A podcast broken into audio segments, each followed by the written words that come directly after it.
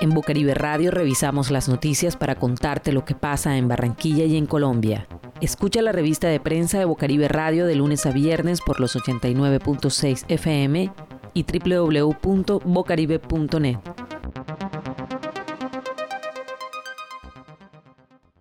A pesar de que los indicadores de la pandemia en Barranquilla muestran que la ciudad superó el primer pico hace unos cincuenta días y desde entonces no se han presentado rebrotes, el Ministerio de Salud no autorizó la presencia de público en el Estadio Metropolitano para el juego de Colombia contra Venezuela el próximo viernes nueve de octubre. En entrevista de Mañanas Blue, el viceministro de Salud, Luis Alexander Moscoso, informó que luego de analizar la solicitud de la Alcaldía de Barranquilla para habilitar un aforo del quince por ciento en el escenario de la Ciudadela veinte de julio, el comité encargado de examinar estos casos decidió darle respuesta negativa. La alcaldía había pedido permiso para implementar un plan piloto de regreso de eventos masivos, con lo cual buscaba fomentar la reactivación de la economía. La autorización era para habilitar el ingreso de unos siete mil aficionados repartidos por todo el estadio. La Selección Colombia se medirá con Venezuela en el inicio de las eliminatorias al Mundial de Qatar dos mil veintidós. Esta noticia fue tomada del portal de noticias Blue Radio el veintidós de septiembre del dos mil veinte.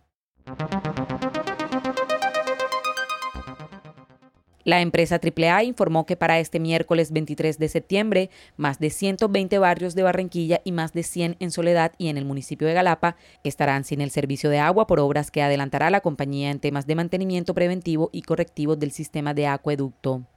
El horario de los trabajos, dijo la empresa de acueducto, es estimado, por lo cual podría acortarse o extenderse. Para conocer la extensa lista de barrios que quedarán sin el servicio del agua, les invitamos a ampliar esta noticia en la página web de noticias de El Heraldo. Esta noticia fue tomada del periódico El Heraldo el veintidós de septiembre del dos mil veinte. En Vokaribe Radio revisamos las noticias para contarte lo que pasa en Barranquilla y en Colombia. El presidente ruso Vladimir Putin defendió en la tribuna de la ONU la vacuna desarrollada por su país para luchar contra el coronavirus y se manifestó dispuesto a alianzas, a pesar del escepticismo de parte de la comunidad internacional. Putin declaró en un video grabado y difundido durante la Asamblea General de Naciones Unidas que estaban absolutamente abiertos y resueltos a las alianzas, dispuestos a compartir su experiencia y a continuar interactuando con todos los estados y estructuras internacionales, incluido el aprovisionamiento para otros países de la vacuna rusa, que ha aprobado su fiabilidad, su seguridad y su eficacia.